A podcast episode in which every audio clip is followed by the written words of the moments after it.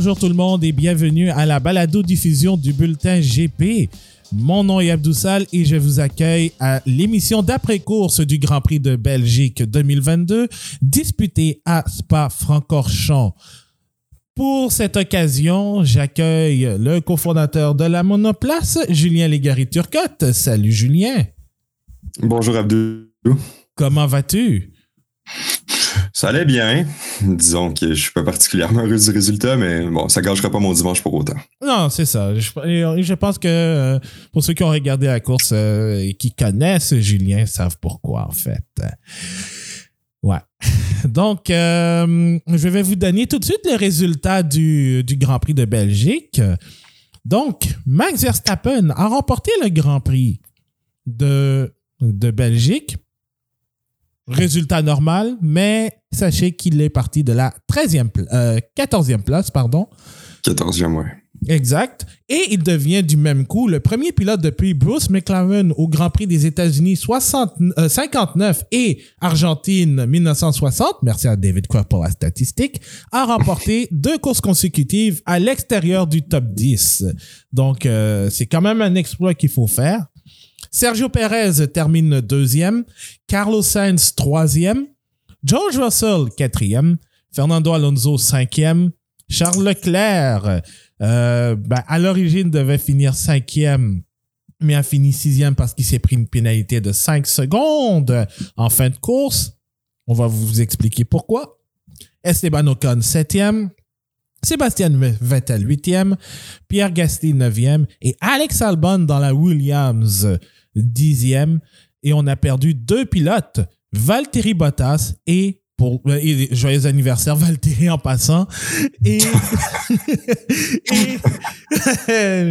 ça, ça a fini après ça a fini après euh, deux tours.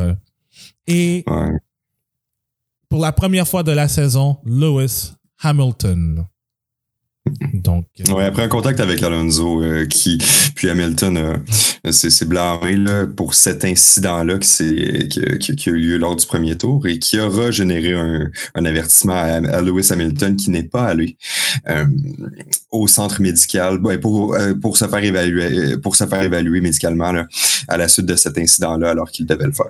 Ouais, exact. Donc c'était donc ça c'est une procédure qui est obligatoire surtout avec euh, maintenant les données biométriques euh, que les pilotes ont dans leurs gants, donc ce qui fait en sorte qu'on euh, peut vérifier les les, les, les, les, forces G qu'ils ont encaissées, donc qui nécessitent une évaluation médicale, mais Louis, ça allait bien quand même. Donc, oui, vas-y, Julien.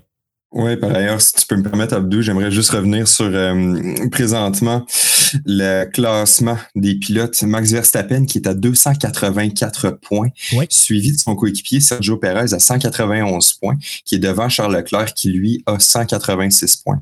Donc, à l'heure actuelle, si je regarde du côté des équipes, euh, Red Bull a 475 points loin devant Ferrari à 357 points, puis Mercedes par la suite à 316 points. Euh, Ferrari, j'imagine qu'ils sont très contents de voir Lewis Hamilton avoir abandonné très tôt durant la course, là, parce qu'on sentait que l'écart entre l'écurie allemande puis l'écurie italienne se réduisait de plus en plus. Là, on a quand même, c'est 41 points de différence entre les deux écuries, c'est pas beaucoup. Hein? Euh, je suis quand même inquiet du côté de Ferrari personnellement. Euh, la, soupe est chaude et puis euh, bon au moins euh, on va reparler justement de ce contact entre Hamilton et Alonso qui a un peu qui a fait un peu qui a donné un peu de bien à Ferrari dans les circonstances étant donné la course que la Scuderia a connue. Julien, je vais te demander comme à l'habitude des évaluations post-course donc top contre-performance et un moment cocasse. La meilleure performance, c'est facile. Je, je, la donne à Max Verstappen. Tu l'as mentionné au départ, il a commencé en 14e position. Ça n'a jamais été une difficulté pour lui, finalement, d'obtenir la première position. C'était vraiment impressionnant de le voir le traverser, euh, de, de, de, traverser toute la midfield, puis d'aller finalement chercher cette première position-là à, à force d'avoir notamment là, des, euh, des, des, des, arrêts au puits. C'est sûr que, bon, euh, il, y a, il y a certains secteurs de drapeaux jaunes qui l'ont qui l'ont possiblement aidé, mais quand même, je pense que c'était une question de temps avant que Max Verstappen obtienne cette première position-là. La Red Bull était incroyable. Tu la sentais collée sur la piste. Euh, excessivement rapide par ailleurs. Des arrêts au puits qui ont été rapides tout le long la course. Souvent du 2.4 secondes, du 2.3 secondes. Ça a été exceptionnel de la part de l'écurie. Puis, ben, ça a été une course, là, je veux dire, sans faille pour Max Verstappen. C'était pratiquement sa balade du dimanche. Et puis, en plus, ben, il a conservé euh, le tour le plus rapide. Là, suivant une tentative ratée de Charles Leclerc au, euh, entre le 43e et 44e tour. Ouais, exact. Euh, oui, vas-y, vas-y. Ouais, ben oui, si, je peux continuer sur ma contre-performance pour ma part, c'est euh, McLaren. Une, si je me rappelle bien, là, je pense que c'est une douzième position pour Lando Norris et une quinzième position, et voilà, pour Daniel Ricciardo. Je pense qu'il y avait possibilité pour euh, pour McLaren d'aller chercher des points avec Daniel Ricciardo avant son avant son dernier arrêt au puits, si je me rappelle bien. Je pense qu'il était neuvième ou dixième, puis ça a été vraisemblablement très mal calculé de la part de McLaren. Donc, après son arrêt au puits, ben, Daniel Ricciardo est en 15e, a été en 15e place, qui n'a jamais été en mesure euh, de remonter le peloton. Donc, euh, malheureusement, une fin de semaine assez misérable pour euh, pour McLaren puis Lando Norris qui on le rappelle a également la nationalité belge donc c'est pratiquement un, grand prix local pour lui mais non c'est très, très, très décevant de la part de l'écurie qui, on le constate ces temps-ci, des relations assez tumultueuses avec, avec au moins un de ses pilotes.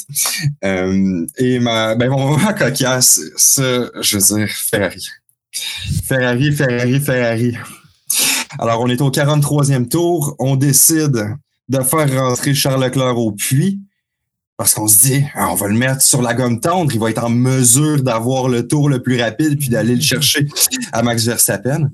On le met sur la gomme tendre, il sort des puits, c'est mal calculé, qui n'est pas devant lui, Fernando Alonso. Donc là, tu un Charles Leclerc qui a énormément de difficultés à dépasser Fernando Alonso, qui finit par le faire lors du dernier tour, qui est le 44e tour. Dépasse Alonso, mais il a quand même perdu pas mal de temps. Euh, donc, il termine en cinquième position. Mm-hmm. Par la suite, il est incapable d'avoir le tour le plus rapide à cause du temps perdu. Rentre au puits à 81 km heure. pénalité de 5 secondes. Genre. Sixième place. Ouais, un kilomètre. Un de tabarnak. et il l'a fait. Et il a. Il m'avait dit que tu m'avais dit que tu allais sacrer et voilà, c'est et je peux comprendre avec euh, raison. Écoute, c'est encore une euh, c'est encore une. Euh, comment je dirais ça? C'est incroyable comment ils peuvent échapper les cartes solides, course après course après course. C'est juste pas croyable. Ouais, puis quand, puis quand c'est pas bon. Euh, là, de un, la stratégie de Ferrari de faire rentrer Charles Leclerc au puits pour avoir le tour le plus rapide, c'est assez discutable, considérant. C'était très risqué, là, je veux dire. On essaie d'aller chercher un point supplémentaire, mais on risque d'en perdre plusieurs autres, étant donné que Fernando Alonso risque de dépasser Charles Leclerc, ce qui est arrivé. Donc, au final, Charles Leclerc aurait pu terminer sixième malgré tout, mm-hmm. ne serait-ce que par une tentative euh, d'aller chercher le tour le plus rapide.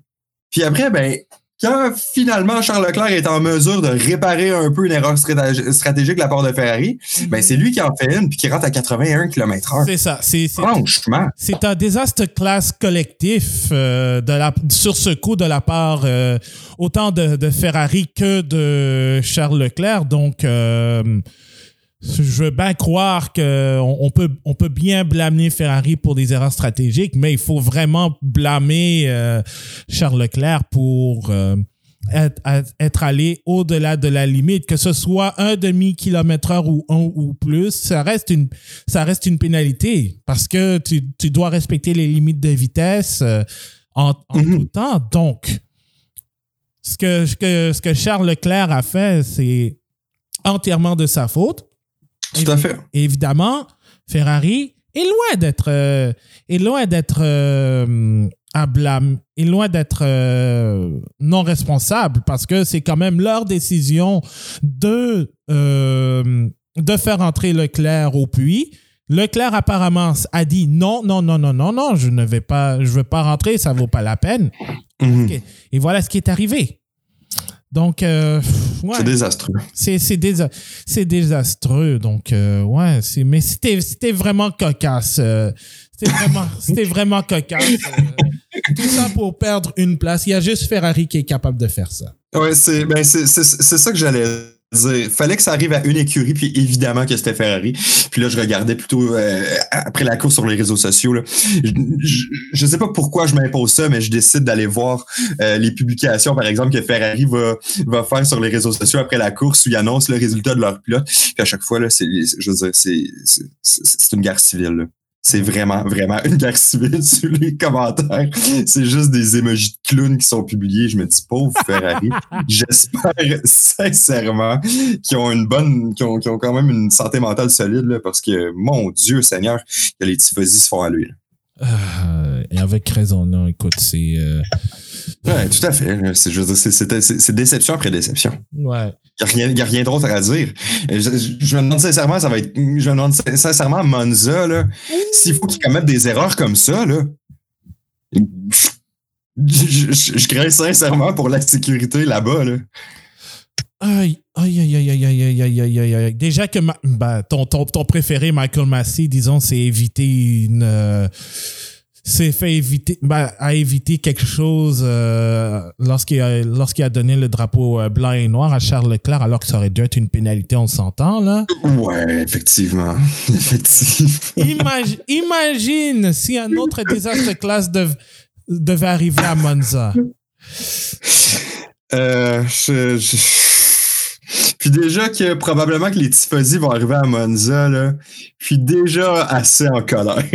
je veux dire, oui, ils vont arriver là pour supporter Ferrari, mais ça, va peut-être être un support un peu amer. Là. Fait que là, s'il fallait qu'il y ait une masterclass déception, surtout du côté stratégique, stratégique comme, comme Ferrari sait si bien le faire, mm-hmm. euh, sincèrement, je sais pas, il va avoir une émeute. J'ai très peur. Ouais, aïe, aïe, aïe. Ben, en fait, je, je, souhaite juste à la base que personne ne fasse comme les, ce que des partisans des Oilers d'Edmonton ou des Maple Leafs font, c'est-à-dire jeter des chandails ou bien même brûler des, des chandails euh, comme euh, ce qu'on a pu voir, par exemple, ce, euh, cette semaine avec McLaren ou bien quand. Oui, effectivement. effectivement. Qui est toujours une attitude inacceptable à mon sens. Je veux dire, brûler des chandails. À la limite, donnez-le. Si vraiment vous en voulez plus, c'est correct, là, mais donnez-le, je veux dire. Mais brûler des chandails, je veux dire, c'est un. C'est un, un, un, symbole qui m'apparaît violent. Puis je pense je pense qu'il y a d'autres façons de témoigner euh, de son insatisfaction envers une écurie ou toute organisation sportive. Exactement. Donc euh, c'est ça. Mais en gros, euh, un autre désastre classe de Ferrari euh, et euh, qui nous a donné un magnifique moment cocasse. de mon côté, ben moi je vais donner ma performance du jour sans contredit à Max Verstappen. Mais aussi mention honorable à Esteban Ocon, mm-hmm. qui a été un des pilotes qui a, qui a, une pénalité, mais la Alpine était vraiment bonne et Ocon a fait le meilleur. Et surtout, Um, qui nous a fait une belle imitation de Mika Hakkinen avec son dépassement sur Pierre Gasly et sur Sébastien Vettel, dont ce, et ce dernier qui nous a fait une, une belle imitation de Ricardo Zonta. Donc, effectivement, c'est magnifique comme dépassement. C'est si Mika Hakkinen dit que c'est un des plus beaux dépassements de l'histoire de la Formule 1, ça, c'en est, ça, c'est juste pour ça, là, ça, ça mérite d'être, euh, ça mérite d'être le cas là, pour Esteban Ocon. Mais une belle, une, belle, une belle course pour la part du Français. Euh, émotion honorable aussi à Sébastien Vettel, outre le fait de cette fait zone taillée, euh, qui, qui, a, qui a vraiment fait... Euh, qui a vraiment fait un très bon départ d'ailleurs.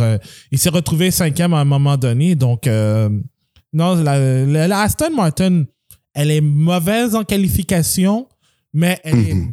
mais en, en, rythme de course, elle est vraiment bonne. Donc, euh, vraiment incroyable. Et évidemment, on va en reparler un peu plus tard, mais Alex Albon, euh, très bonne course. Très bonne course, une dixième place. Euh, partie sixième, on s'attendait pas à ce qu'il garde cette position de toute façon, avec les Verstappen, Leclerc et compagnie qui arrivaient derrière. Donc, mais il a quand même réussi à rester dans le top 10, ce qui est une excellente chose. Contre-performance, euh, Ferrari, pour les mêmes raisons dont on a évoqué, Euh, McLaren qui aurait pu aller chercher euh, des points, surtout, bon, Daniel le, on va reparler de toute façon de McLaren, mais je pense qu'il y avait des points à aller chercher. Lewis Hamilton aussi, c'est une déception pour moi, carrément. On va en reparler aussi. Et Maman Cacasse, la, la, selon David Croft, la stat la plus useless. parce que vous savez, bon, on va pas se le cacher. Euh, si vous nous écoutez pour la première fois, nous sommes québécois. Donc, on vit à, bon, je vis à Montréal, euh, Julien à Rimouski. Donc, euh, on est canadien. On est canadien. Et David Croft a dit que, bon, c'est useless. C'est une stat useless. Mais que c'est la première fois que deux Canadiens terminent, ben, partent dans le top 11 parce qu'il faut, il faut se dire, c'est la en 2020, lorsque Nicolas Latifi est arrivé en Formule 1, c'était la première fois que deux Canadiens participaient à un même Grand Prix de Formule 1. Parce que dans le temps, bon, mhm. tu avais juste soit Jacques Villeneuve, soit Gilles, ou bien tu avais Jacques Signor qui avait essayé, euh, qui essayait de se qualifier, George Heaton et, et, compagnie, là. Mais deux Canadiens sur la même grille de départ, ça ne s'était jamais produit avant 2020. Donc, euh, je trouve que c'est une... Bon, globalement, c'est une stat useless pour le reste du monde, mais au Canada, ça l'est pas. Donc, euh, voilà, c'était juste pour euh, placer cette, cette stat. Maintenant, parlons de Max Verstappen. Très... 14e sur la grille, victoire encore une fois euh, la Red Bull, mon Dieu, Julien, elle était une vraie fusée. Ouais, aujourd'hui, c'était. Je, je, pense, je pense sincèrement que c'est euh, parmi toutes les courses qu'il y a eu en 2022 jusqu'à présent, j'ai l'impression que la Red Bull, la Red Bull de Max, de Max Verstappen qu'on a vu aujourd'hui était la plus dominante de l'année, à mon sens. J'ai, j'ai pas vu une Red Bull aussi dominante que ça. Là. Je veux dire, Max Verstappen a terminé avec avec combien de secondes d'écart sur, euh, sur Sergio Perez? Euh, Au moins une vingtaine? Ou 17 si je me trompe pas. Ouais, 17 17, bon, près, près, près d'une vingtaine de secondes. Ouais. C'est une voiture qui était monstrueuse aujourd'hui. Ouais. Je veux dire, les, les, les, les... c'était fou, là. Lorsque Max Verstappen passait dans le midfield, les pilotes ne s'obstinaient même pas à tenter d'effectuer une quelconque défense. On a vu un Fernando Alonso qui normalement est très très agressif en défense, puis qui a complètement laissé passer Max Verstappen. Bon, certains diront que euh, Fernando Alonso a un biais favorable envers Max Verstappen, peut-être, mais tout de même, c'était un couteau chaud dans du beurre. C'était fascinant à quel point tout le monde le laissait passer. Ça servait à rien de tenter de le bloquer parce que ça aurait été de l'usure de pneus pour tout le monde. Puis de toute façon, Max Verstappen aurait fini par les passer. Je veux dire, cette voiture-là, avec la avec le DRS aujourd'hui, en ligne droite, puis dans les courbes, à quel point la voiture collait. Mon Dieu, lorsqu'on était en gomme tendre, là, c'était c'était artistique. Je veux dire, il y, avait un, il y avait un aspect artistique de voir cette voiture-là rentrer dans les courbes à toute vitesse. C'était magnifique. Mais vraiment, la, la Red Bull, puis avec un Max Verstappen qui a une conduite tellement mature, oui. tellement sans faille, puis avec une écurie derrière lui qui commet pas vraiment d'erreurs stratégiques, mm-hmm. que les arrêts au puits sont les plus rapides parmi tous. Qui, qui peut arrêter Red Bull? Ben oui. Rendu là, euh, je pense que c'est euh, pas mal. Euh, les, carottes, les, carottes sont cuites pour le championnat du monde. C'est juste de savoir pour combien que ça va se terminer et à quel point. à, quel point ça a été dominant pour Max Verstappen. Et là, mm. les problèmes de fiabilité pour l'instant, j'ai dit bien pour l'instant, semble derrière Red Bull. Et on le voit aujourd'hui. Mon Dieu, le, moteur, le moteur Honda, bon, Red Bull Powertrain, mais c'est Honda qui l'a conçu, là. c'était une, c'était une fusée. Juste à voir que Yuki Tsunoda était euh, le pilote qui a enregistré la plus grosse vitesse de pointe, pardon, euh, de toute la course à près de 350 km heure, si je me souviens bien, ben, de ce que Sam, ce que Sam Collins disait dans, durant la diffusion. Euh, c'est de force est de constater que la, que la Red Bull était absolument en feu. Alors, euh, et juste à voir comment Sergio Perez aussi a, s'est débarrassé de Carlos Sainz aussi là, ça a été euh, ça a été une performance dominante toute la fin de semaine pour euh, Red Bull. Et j'ai envie de te poser la question parce que ça vient de The Race, Julien. Entre Hongrie, entre le Grand Prix de Hongrie et de Belgique, quelle victoire fut la plus intéressante de Max Verstappen, selon toi? Parce qu'il faut rappeler, les deux sont partis euh, dixième et plus bas.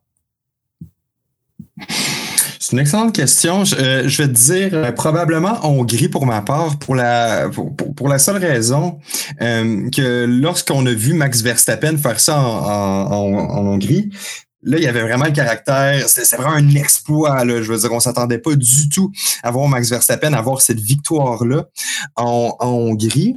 Euh, tandis qu'en Belgique, j'enlève rien à sa victoire, mais à cause du précédent qu'Hongrie a recréé, on dirait que c'était peut-être un petit peu plus prévisible pour ma part. Puis je voyais vraiment Max Verstappen.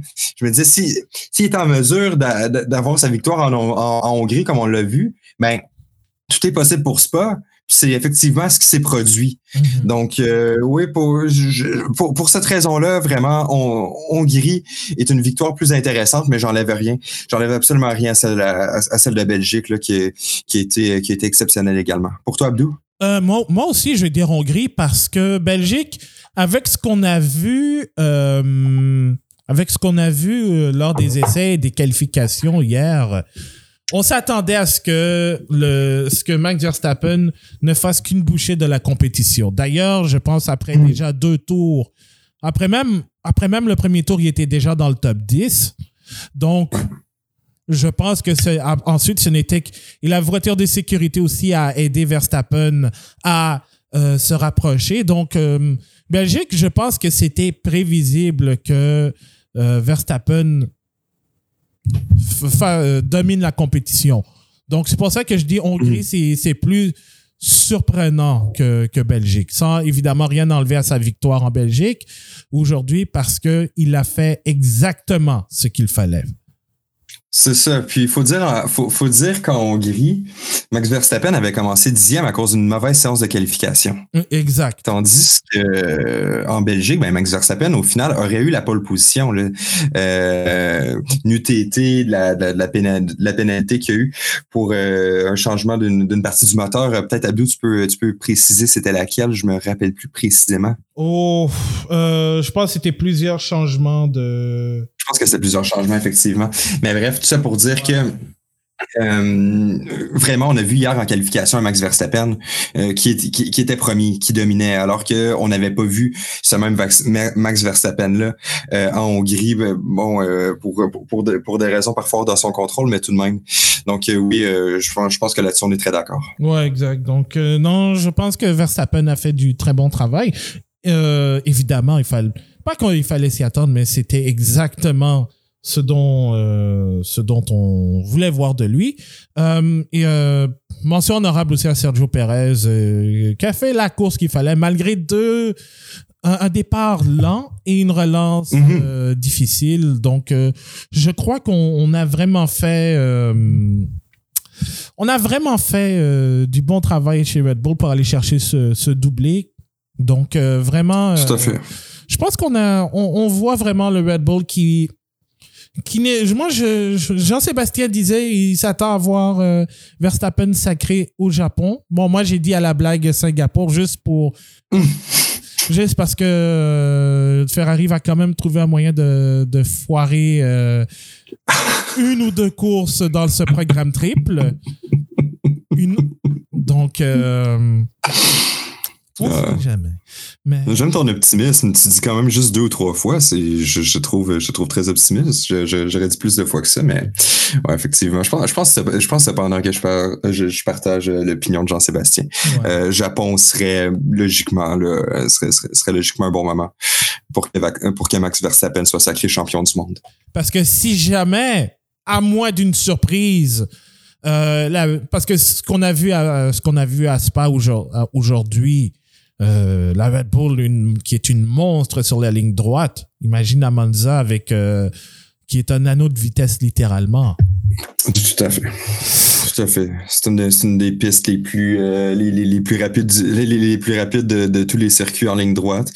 Euh, si vraiment la vitesse demeure, ça, ça, ça risque d'être assez fascinant. Quoique je serais pas surpris que, que Ferrari veuille peut-être tenter quelque chose pour Monza, parce que bon, avec la avec la saison décevante qu'ils ont présentement, je les verrais bien tenter de tenter quelque chose avec leur moteur là, pour s'assurer que ce soit là vraiment la voiture la plus rapide en ligne droite à Monza pour faire plaisir à leur tifosi. On, on sait que pour eux, euh, euh Ferrari qui remporte Monza, c'est pratiquement un pratiquement un championnat du monde pour eux. Euh, donc peut-être qu'ils vont nous surprendre, mais quand même, je veux dire.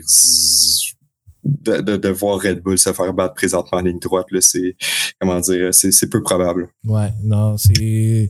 Ce serait peut-être ce serait peut-être le talon d'Achille pour Ferrari, le moteur euh, Honda slash Red Bull Powertrains.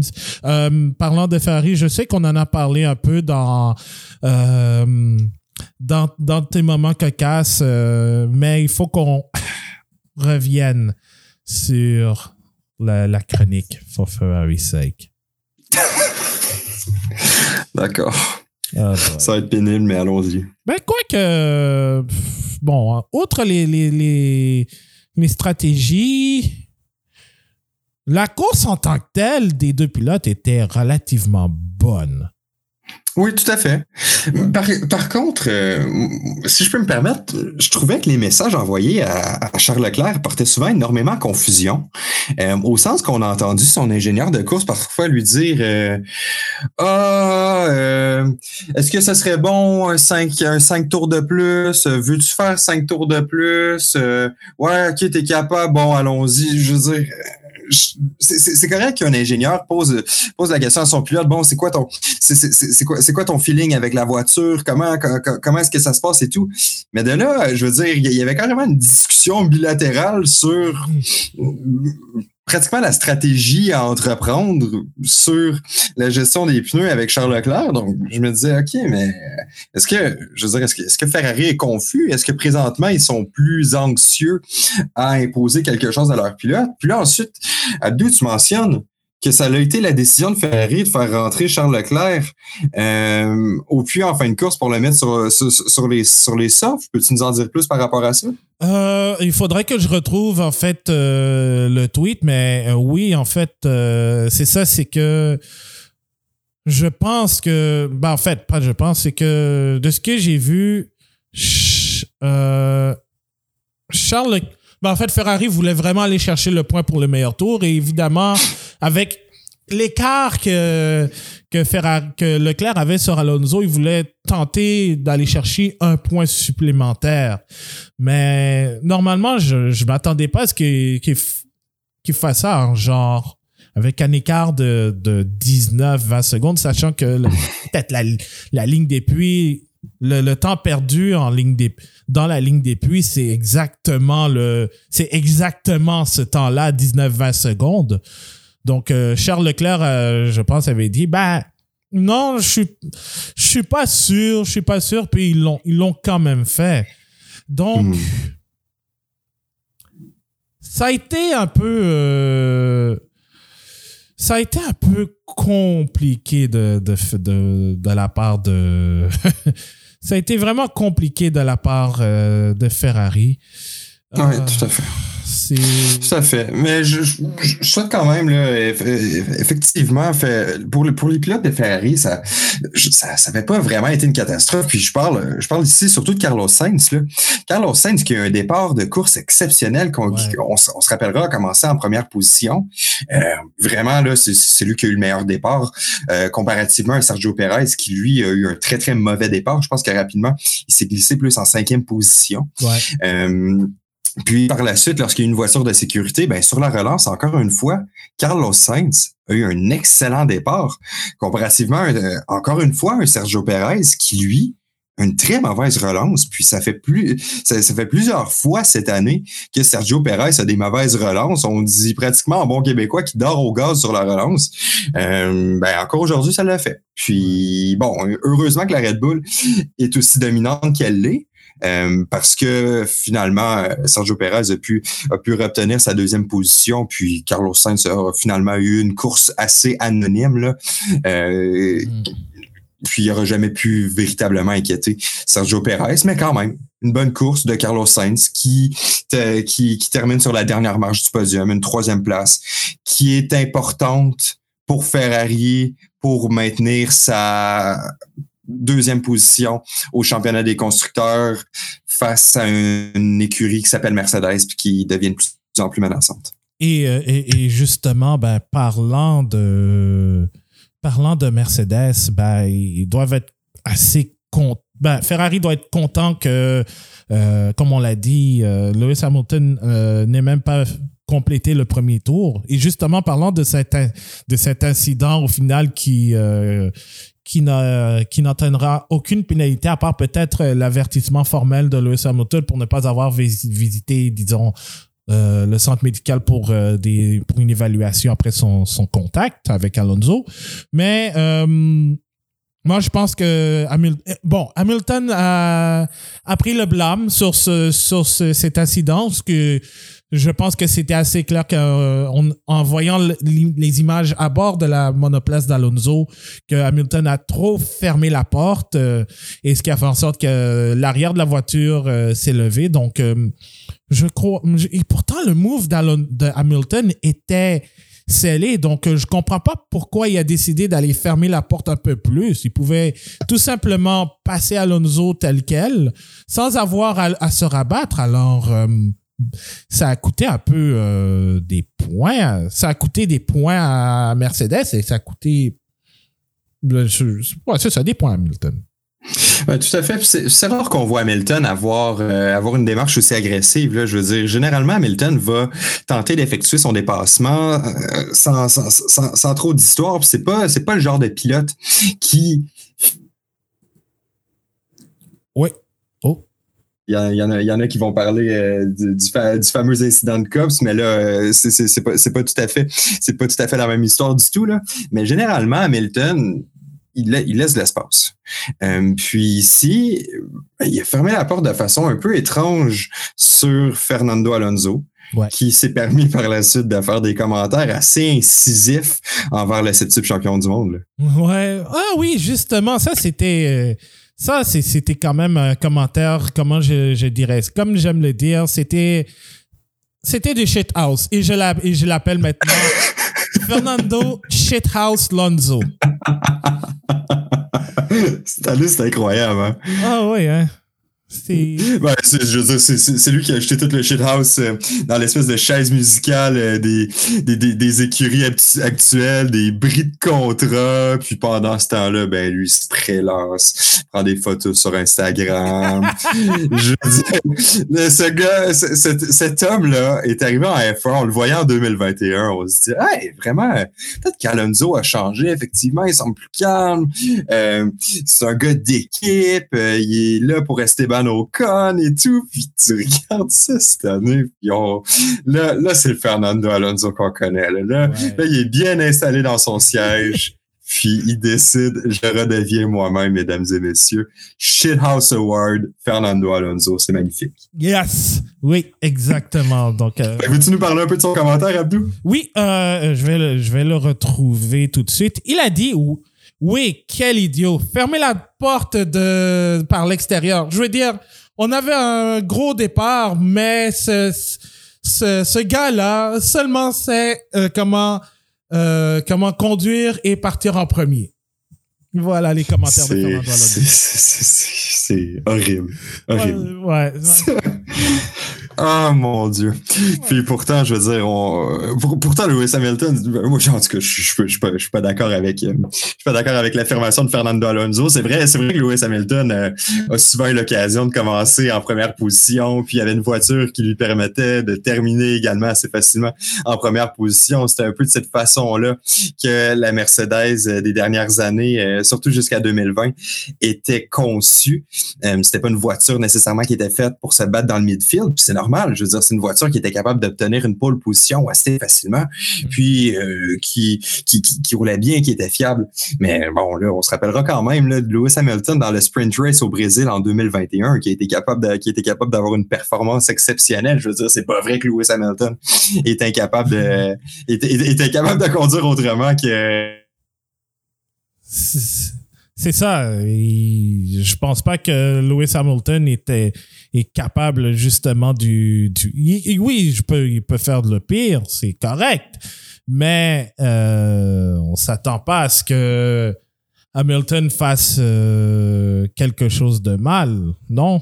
Donc euh, non, c'est ça. C'est c'est quand même euh, c'était quand même c'était quand même drôle de c'était quand même drôle à voir.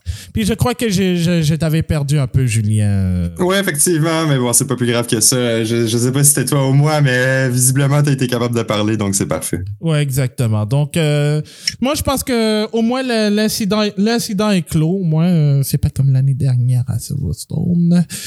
Euh, et bon on parlait de, de shit house ben enlève le house et, on, et ça explique exactement la situation chez McLaren au Grand Prix de Belgique. Euh, ouais. Alors, euh, euh, moi, si, si Mauvais Soi était mon surnom, ce qu'il est déjà, selon. Non, ok, j'arrête. euh, Lando Norris 12e, Daniel Ricciardo 15e. moi, je dirais la McLaren, c'est t'es pas au top cette fin de semaine. Euh, Vraiment pas. Mais malheureusement, je crois que euh, on vient de donner une bonne raison pour laquelle euh, Daniel Ricciardo n'est pas reconduit avec McLaren l'année prochaine. Pourtant, Norris est parti de loin quand même. Ben, il y avait une pénalité de grille. Et puis, Albon a réussi à dépasser Daniel Ricciardo. Hein. Ouais, c'était effectivement pas très glorieux de voir Albon dépenser Daniel Ricciardo. J'ai il a, connu le meilleur moment hein, dans sa carrière. Ouais, exactement. Donc, euh, c'était pas, je pourrais dire, c'était pas la, mais c'était pas, euh, c'était pas une course vraiment, vraiment fameuse pour, euh, pour McLaren. Puis Lando Norris qui se fait dire plan G, c'est la. Normalement, c'est Ferrari qui aurait fait ça, mais pas, mais pas McLaren. Ouais, effectivement. Euh, non, c'est finalement peut-être une stratégie qui n'a pas fonctionné comme, euh, comme on, voulait pour euh, McLaren et Norris. Ouais, effectivement. Puis euh, bon, euh, qui, on voit, qui on voit ça, là, je veux dire, McLaren aujourd'hui, incapable de marquer des points. Du côté de son rival le plus proche, Alpine, ben, t'as un Fernando Alonso qui, en cinquième place, obtient 10 points.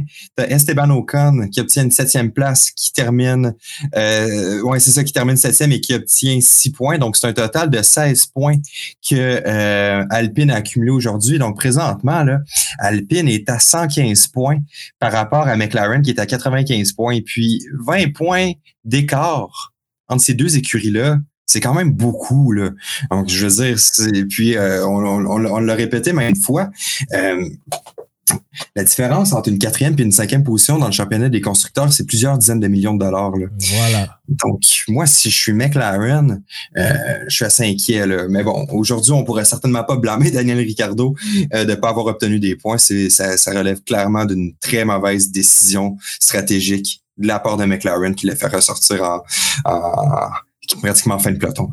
Exactement. Donc, euh, je pense qu'il y avait quand même euh, il y avait quand même une je, dirais c'était pas c'était pas la fin c'était pas vraiment euh, c'était pas vraiment la fin de semaine de McLaren si on peut dire mais au moins ils pourront se au moins l'écurie pourra se reprendre à Zandvoort au euh, aux Pays-Bas. Je parlais justement d'Alex Albon. Quelle belle performance pour lui tout le long de la fin de semaine oui, effectivement.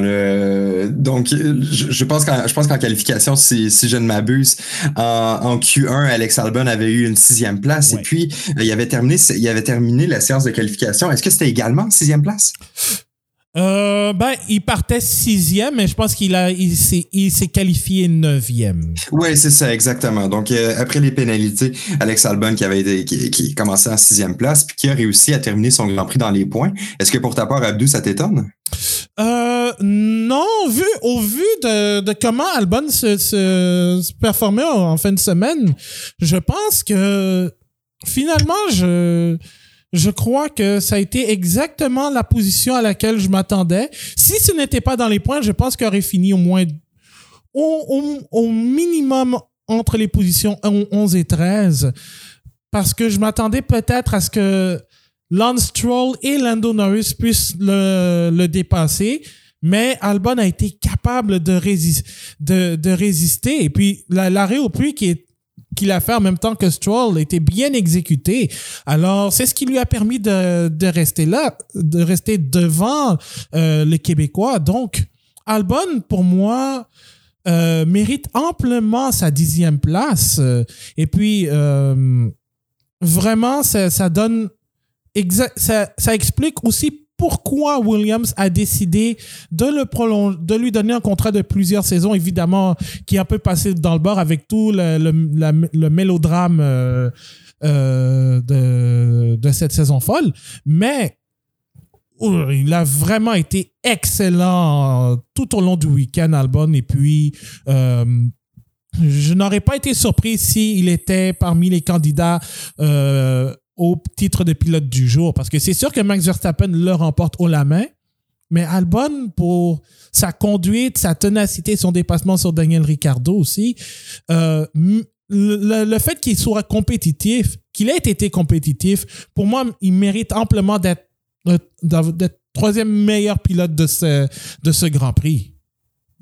Tout à fait. Euh, c'est une excellente analyse que tu fais, Abdou. Puis euh, définitivement, Calbon mérite sa dixième place. C'est juste un point, mais pour Williams, ça fait une grande différence. Puis euh, désormais, ben, Alex Albon est à égalité, comme on l'a mentionné, avec Lance Stroll. Donc vraiment, c'est une, une, très belle performance de sa part.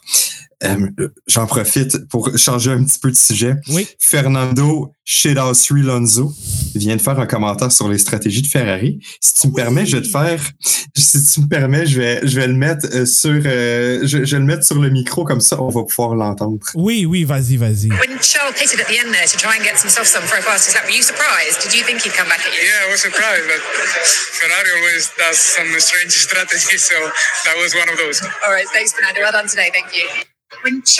Ferrari. non! Alors, Ferrari, qui a toujours des stratégies étranges. Ah! Et, ah. et Fernando est Et on s'entend que Fernando parle un peu avec expérience, là. Oh. Je veux dire, le, on se rappellera que le pilote a déjà été pour Ferrari pendant quand même quelques années. Et là, malheureusement, on n'a pas la vidéo qu'on peut, qu'on peut diffuser, mais si vous voyez le sourire d'Alonso pendant qu'il dit ça, c'est à mourir de rire. Oh my god! Il n'arrêtera jamais. Il n'arrêtera jamais. Fernando Shithouse Lonzo. Wow. Et il a raison. Ouais. Il a raison. Il a raison. Il a raison. Puis euh, lui, lui, on, lui ose le dire. On a, on a vu vraiment du côté de Ferrari euh, leurs deux pilotes, donc Charles Leclerc et Carlos Sainz, qui à plusieurs reprises ont dit que les médias étaient beaucoup trop sévères envers les stratégies de Ferrari. Puis ils vont prendre le blâme pour, pour justement être en mesure de protéger un peu la réputation de leur écurie. T'as Fernando Alonso qui arrive là et qui dit Ah ben oui, sais, vous savez, les stratégies de Ferrari sont toujours bizarres. Oh mon Dieu. Donc, euh, il, fait, il fait passer, euh, disons, il fait passer euh, Charles Leclerc et Carlos Sainz pour des menteurs. Oh. Pour des menteurs. Fernando. Oh, Bref, wow. c'était magnifique. Fa, fa, fallait que les auditeurs puissent entendre mm. ce moment d'anthologie. Wow. Incroyable. Ah, mais au moins, on sait que j'espère que Ferrari ne va pas répéter euh, ce qu'ils ont fait lors du Grand Prix de Belgique l'année prochaine parce que ça c'est confirmé que le Grand Prix de Belgique reviendra en 2023. C'est une Ouais. bonne nouvelle en soi, mais soyons je vais être très honnête avec toi Julien, c'est un peu par chance que la Belgique est, de retour au calendrier euh, 2023. Oui, effectivement. Puis je veux dire, je pense qu'il y a quand même une certaine pression populaire qui a, qui a également opéré là, pour que Spa revienne en, deux- en 2023. Euh, c'est un des grands, c'est un des circuits préférés des fans de Formule 1. Euh, ça donne toujours un spectacle assez intéressant. Puis il y a quand même des changements importants qui ont été effectués au circuit récemment. là Mhm. notamment la, la, la run-off section dans le dans, dans, dans la première courbe, si je me rappelle bien, là, qui est rendu beaucoup plus qui, qui, qui est rendu beaucoup plus large. Donc, ça aurait été ça, été décevant que Spa ne revienne pas en 2023. Est-ce que je vois Spa en 2024? C'est drôle, hein? moi j'ai l'impression qu'après 2023, Spa va peut-être être là deux ans. Je sais pas pour toi, Abdou. Ben, en fait, c'est- exactement, c'est exactement dans cette optique que je vois parce que j'en parlais avec Jean-Sébastien lorsque euh, euh, l'article dans l'entrevue dans l'équipe avec Stefano Dominicali est, est sorti. Bon, c'était un paywall, mais euh, il y avait déjà des, euh, il y avait déjà des, des bouts qui étaient sortis, mais c'est parce que la Belgique aurait été la raison pour laquelle moi je crois que le Grand Prix de Belgique a été renouvelé. Et c'est seulement pour 2023, hein, c'est parce que Ouais. ça n'a pas fonctionné avec la avec euh, Kialami en Afrique du Sud. Parce que c'est euh, évidemment Kialami est un circuit de grade 2 donc il aurait fallu il faut pour que ce soit un circuit de, de grade 1, il faut il faut faire évidemment des rénovations pour que au niveau de la Mhm. logistique, au niveau des, des barrières de sécurité et normalement ça prend des mois pour le faire. Et euh, de ce que j'avais lu il y a quelques semaines aussi, euh, c'est que le Grand Prix d'Afrique du Sud, si c'était pour 2023, ça aurait été en avril. Et là, on est au mois d'août, donc les, les, les travaux auraient dû commencer maintenant pour que ce soit prêt Mhm. pour avril. Sauf que là, on est, on est encore loin du compte. Et, c'est, et aussi, l'autre raison aussi, c'est parce que il y a la Chine aussi. Ouais. Mais évidemment, avec euh, la situation de la COVID-19, on ne sait pas s'il y aura un Grand Prix de Chine l'année prochaine. Donc, pour moi, je pense que la Belgique était et est là par défaut parce que euh, Mhm. ils ont réussi à négocier une entente pour re- remettre le la course au calendrier. Mais comme tu le dis, moi, je pense, je, je pense qu'on va voir Belgique peut-être une année sur deux. Est-ce que ça va être en alternance avec le Grand Prix de France? Peut-être. Mais c'est, c'est une bonne nouvelle en tant que telle parce que au moins le, Grand Prix de Spa va être de retour en 2023. Mais à long terme, j'ai un peu peur. Ouais, à long terme, je pense que c'est. Je pense que Belgique est clairement pas une priorité pour la Formule 1. Puis si ça l'avait été, ben on l'aurait vu dans une négociation qui est beaucoup plus longue que seulement un an. C'est très, très rare qu'un qu'un qu'un Grand Prix va, va renouveler une entente avec la Formule 1 pour une année seulement, surtout pour des questions de logistique. Là. Je veux dire, t'entre- t'entreprends pas euh, des investissements massifs sur ton circuit si t'es pour avoir un Grand Prix de Formule 1 pour seulement un an. Là. Donc, euh, je pense que cette nouvelle-là d'un renouvellement d'un an pour 2023 est une bonne nouvelle pour cette année-là, mais en même temps, c'est une très mauvaise nouvelle pour le Grand Prix parce que ça démontre qu'il n'y a pas d'objectif pour la Formule 1 de rester à cet endroit-là, du moins euh, pas pour chaque année. Là. Ouais, et, surtout aussi que euh, bon, euh, Spa, on connaît, on connaît Spa pour la Formule 1, mais faut pas oublier aussi qu'il y a les 24 heures de Spa qui, ont eu lieu justement le mois dernier. Euh, il y a les 6 heures de Spa aussi qui, sont euh, en fait le genre de prélude aux 24 heures du Mans. Donc, euh, et en plus, bon, Spa a fait des rénovations, surtout pour rencontrer les mesures de sécurité reliées à la Fédération internationale du motocyclisme, entre autres pour les 24 heures de, moto de Spa. Alors, la Formule 1, évidemment, est le point central de, de Spa-Francorchamps, mais il y a quand même de grands événements qui se passent là-bas. Donc, et puis de toute façon, Spa a déjà été absent du calendrier à quelques reprises. Évidemment, bon, pour, pour des questions de rénovation. Mais pour une question de, de contrat, c'est quand même c'est quand même nouveau. Alors, euh, il y en a, y en a qui disent ah la Formule 1 ne pense pas à euh, à l'aspect historique. Oui, c'est pas être un circuit historique, on s'entend, mais faut pas oublier que la, la Formule 1, en fait, Liberty Media est une business. Donc, elle doit opérer aussi avec les courses qui sont rentables. Et malheureusement, et ça, et je veux pas me faire lancer des pierres, mais les courses en, aux États-Unis, entre autres Miami, Austin et euh, Vegas, en plus, malheureusement, des courses en Arabie Saoudite euh, euh, et Qatar de l'année prochaine Mhm. sont des courses. Bahreïn. Et Bahreïn aussi sont des courses qui sont entièrement rentables. Ah, et Abu Dhabi aussi, qui sont Mhm. entièrement rentables pour la Formule 1. Donc, peut-être que la stratégie actuelle pour Liberty Media, c'est de prioriser là où le marché, là, il y a un marché potentiel pour la Formule 1. Et l'Europe, malheureusement, c'est, tu, euh, à, à, à, moi, peut-être, bon, le Zandvoort, c'est parce que c'est revenu parce que il y a, y a un effet Max Verstappen. Mm -hmm. Mais, par exemple, remets le, le, Grand Prix du Portugal avec, euh, sans, sans que ce soit une course COVID. Est-ce que, est-ce qu'il y a, est-ce que c'est un Grand Prix qui aurait eu un attrait? Est-ce que c'est un Grand Prix qui aurait eu un attrait? Là, c'est parce qu'il y a les tifosi. Effectivement.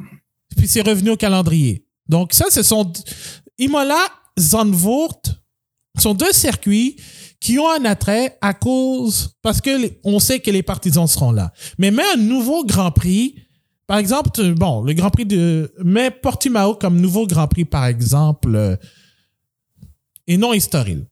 Est-ce que est-ce que le succès aurait été le même sans des conditions de COVID? Ça aurait été un peu plus difficile. Je pense que oui. Puis faut dire, faut, faut, faut dire que pour Liberty Media, euh, l'intention est toujours de développer des nouveaux marchés. Puis le marché européen en est un qui est assez acquis. Là. Ouais. Donc, je, Tandis qu'aux, États-Unis, présentement, ben là, ça semble être vraiment leur gros nouveau marché sur lequel ils vont vraiment fonder énormément, sur lequel ils vont vraiment mettre beaucoup d'efforts. Mmh. Euh, ils vont euh, cl- clairement que la Chine, euh, si tout se passe bien, demeure un autre marché qu'ils veulent beaucoup exploiter, là, avec Joe Guan Yu, par exemple. Donc, il y a, il y a, il y a, quand, il y a quand même un, il y a certain, il y a un certain intérêt de, de ce côté-là, clairement, de la part de la F1. Tandis que l'Europe, ben oui, effectivement, c'est historique, mais ça semble vraiment pas être quelque chose qui affecte beaucoup là, euh, Liberty Media à l'heure actuelle. On sait que Monaco euh, est en danger aussi, qui est un, qui, qui, est un, qui est un circuit tout à fait historique. Spa ouais. euh, est en danger. Donc, qu'est-ce qui, qu'est-ce qui reste finalement en Europe qui est vraiment pas en danger? Bon, peut-être Silverstone, j'imagine, parce que tu peux pas, tu peux difficilement enlever un circuit où tu as un septuple champion du monde qui, a, qui est originaire, puis que tu as euh, présentement un George Russell qui est également originaire de ce pays-là. Euh, après ça, ben c'est sûr que Monza sera, Monza va toujours demeurer sur le calendrier. Mm -hmm. euh, mais quand même, je veux dire, est-ce que par, par, la suite, ben Liberty Media doit faire, doit, doit faire des choix qui sont rentables de leur côté. On a vu aujourd'hui que c'est pas quand même attiré là, pour le week-end 360 000 personnes, ce qui est énorme. Ouais. Mais pour un, pour un marché qui est acquis, mm -hmm. est-ce que ça les intéresse tant que ça? Je ne sais pas.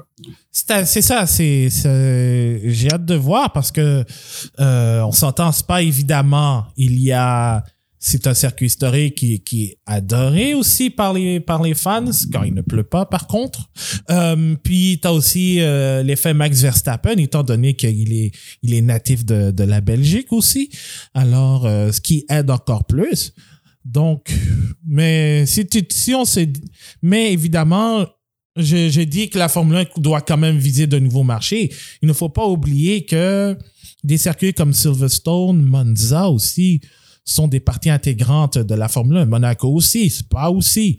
Mais en même temps, tu te dis, à partir de quand on pourrait dire que Bahreïn, Abu Dhabi, Euh, je mettrais même à la limite Singapour, par exemple, comme exemple, euh, pourront être considérés comme des circuits classiques parce que ça fait quand même euh, avec ils ont des contrats à long ils ont des contrats à long terme. Donc jusqu'à quel point on pourrait les considérer comme un, comme des classiques dans euh, dans 20 30 ans? Donc parce que ça fait quand même partie de l'histoire ces courses et ces circuits aussi vu leur Ouais, tout à fait. C'est comme, euh, je veux dire, Canada, Interlagos, oui. euh, qui, sont, qui sont certainement des classiques. Japon, oui Suzuka ben oui donc, je veux dire, rendu là, où, tracer la limite, j'en conviens, c'est très, très, difficile à dire. Mais euh, c'est juste, que Spa va donner des courses. Bon, abstra- abstraction faite de l'an dernier, là. Spa va donner des courses intéressantes pratiquement à chaque fois. Ouais Puis ça, ben, c'est pas tous les circuits qui peuvent se targuer d'avoir cette réputation-là. Canada donne souvent des courses intéressantes, mais ça n'a pas toujours été le cas. Mhm. Euh, Interlagos, en revanche, va donner des courses qui sont très, très, très, très, très souvent intéressantes. oui Euh, Suzuka, ça n'a pas toujours été, ça a pas toujours été fameux, mais la plupart du temps, ça l'est. Fait que, tu sais, rendu là, c'est que- quels, quels sont les critères de la F1? Ben, Lewis Hamilton le disait, cash is king. C'est ça. Autant, autant son, son point est super important et, et tellement vrai, autant aussi c'est malheureusement un mal nécessaire pour une série pour exister parce que on a on a il y a eu des séries qui ont qui avaient de bonnes idées et tout mais faute de financement qui n'ont pas été capables de continuer. Donc il faut que tu sois en mesure de, de rester euh, de, de subsister encore pour euh, plusieurs années plusieurs voire même plusieurs décennies. Donc c'est pas mal c'est pas mal ça en fait euh, la, le dilemme en fait euh, moral et surtout financier. Donc euh, c'est ça.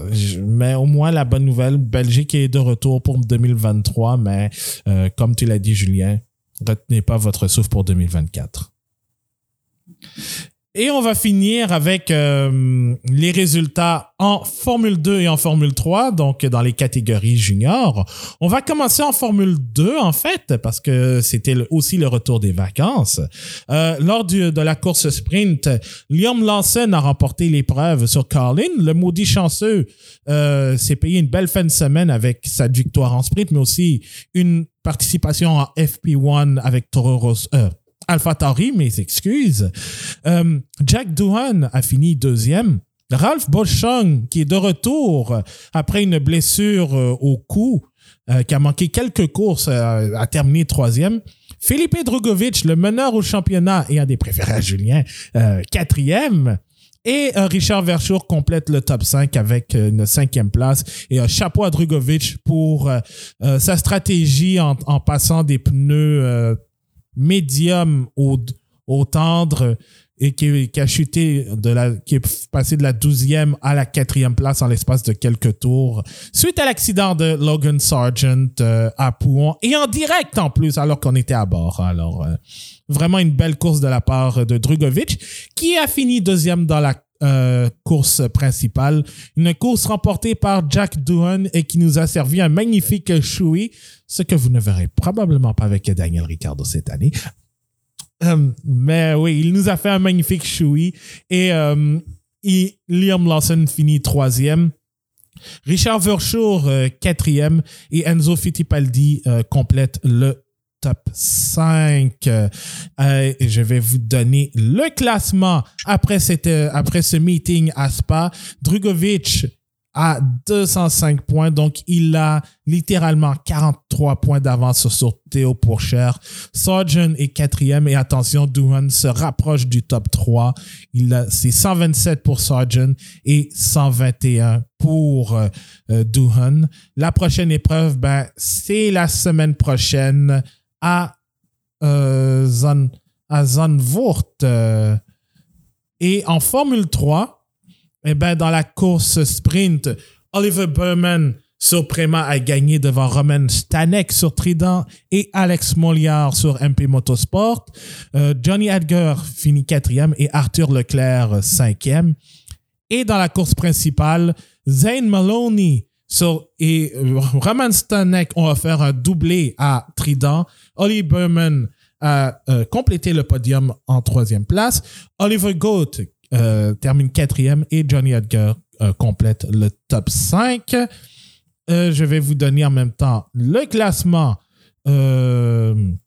Donc, Isaac Adjar qui a connu une, fin de semaine un peu plus difficile avec qui marque deux points et voit euh, qui en marque 25 euh, se retrouver à un point de Adjar. C'est 106 contre 105 pour le français. Victor Martens qui n'a marqué aucun point reste quand même à deux points euh, de Adjar.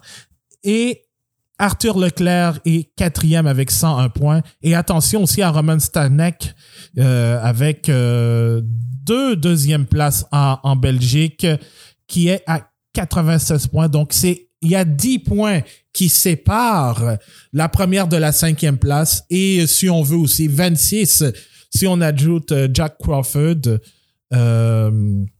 Donc, c'est assez c'est assez serré en Formule 3. Et la prochaine épreuve, c'est aussi la semaine prochaine à Zandvoort.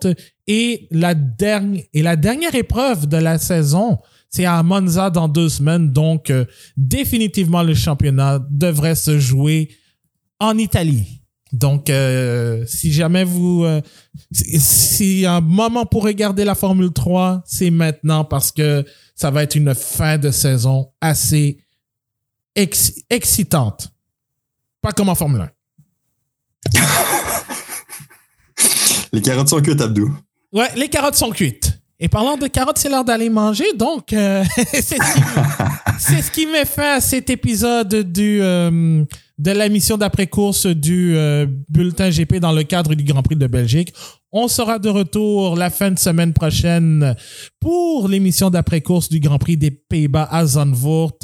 Probablement avec, euh, on va entendre les Pit Stop, les Pit Stop Boys tout au long de la semaine et même pendant la fin de semaine. Ça va chanter Max, Max, Max, Super Max.